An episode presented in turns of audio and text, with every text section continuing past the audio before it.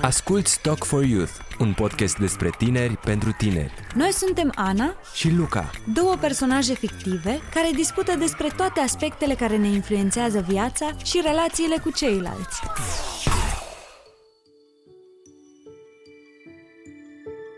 God! Ce e? Ce s-a întâmplat? Newsfeed-ul meu de pe Facebook nu e tocmai într-un mood pozitiv astăzi. Mai întâi statistici cu accidente, acum statistici despre infecții cu transmitere sexuală. OMS spune că la nivel mondial se înregistrează zilnic mai mult de un milion de cazuri noi de infecții cu transmitere sexuală. Un milion? What? Și aproximativ 50% din cazuri afectează adolescenții și tinerii cu vârste între 15 și 24 de ani. Păi dacă vrei să te deprimi și mai tare, gândește-te că în realitate pot fi chiar mai multe cazuri. Mă. Pentru că multe dintre aceste infecții nu prezintă simptome pentru un timp. Deci cei infectați nu știu că le au. Și partea și mai rea este că, deși nu sunt simptome, ele tot sunt transmise în timpul sexului. Da, practic poți infecta pe cineva fără să știi, dar sunt unele infecții cu transmitere sexuală, cum sunt herpesul și HPV-ul, adică papilomavirus, care se răspândesc prin contactul cu pielea, nu trebuie să ajungă la sex propriu-zis. Aș fi vrut să știu și eu chestia asta în adolescență,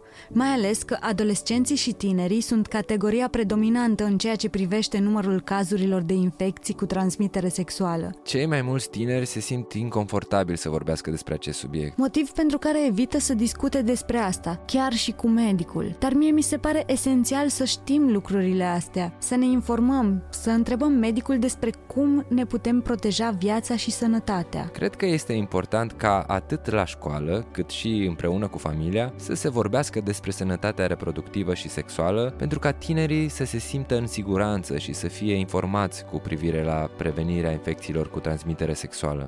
De exemplu, mi se pare important ca ambii parteneri să știe că se pot face teste în prealabil dacă decid să întrețină relații sexuale pentru a vedea la ce riscuri se expun. Și prezervativul să fie folosit de la început până la sfârșit, de fiecare dată. Nu mi se pare safe renunțarea la prezervativ decât dacă ambii parteneri s-au testat înainte și au consimțit amândoi faptul că sunt într-o relație monogamă. Bine, renunțarea la prezervativ implică și riscul unei sarcini, dacă nu este folosită alte metode de contracepție, dar aici e altă discuție. Știi, când ești îndrăgostit, discuțiile astea te interesează foarte puțin. Ți se pare că strici magia momentului vorbind despre asta. Doar că bolile cu transmitere sexuală chiar sunt un motiv important de stricat o relație, așa că prefer de o mie de ori o discuție deschisă și sinceră cu partenerul. Sexul implică riscuri, care trebuie discutate și asumate de către ambii parteneri și implică anumite limite personale. De aceea e bine să discuți din timp despre ce îți dorești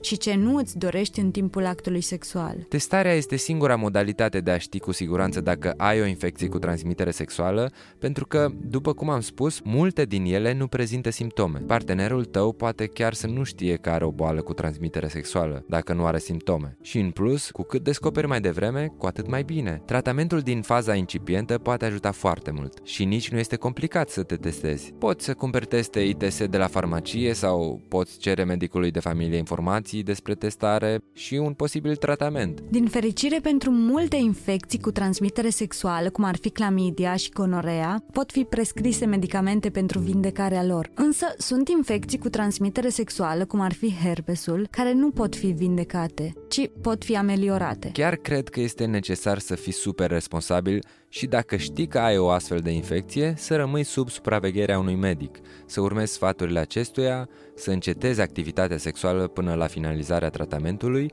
și să te retestezi, pentru că altfel riști reinfectarea. Poți transmite partenerului o boală de care nu va mai scăpa toată viața. Mă bucur că ai deschis subiectul cu infecțiile care nu pot fi vindecate.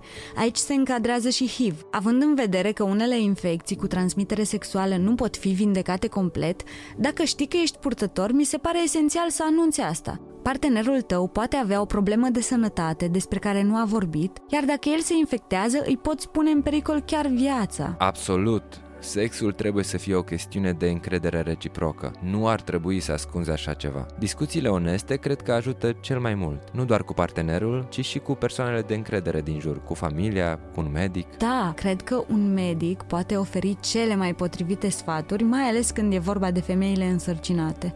unde și copilul poate fi în pericol. Ca să rezumăm, Prevenția este primul pas, apoi testarea constantă este un alt pas esențial și, desigur, dacă este cazul, urmarea unui tratament recomandat de un medic dacă ai o infecție cu transmitere sexuală. Ai rezumat foarte bine discuția. Mă bucur că am abordat și acest subiect, deși a fost nevoie de sacrificarea modului pozitiv. Mulțumim recomandărilor din Newsfeed pentru acest subiect. Iar voi nu uitați să dați like, share, subscribe and stay safe. Mai bine preveniți decât să tratați. Mai ales că unele infecții cu transmitere sexuală nu pot fi vindecate și ajungi să trăiești cu ele pentru tot restul vieții.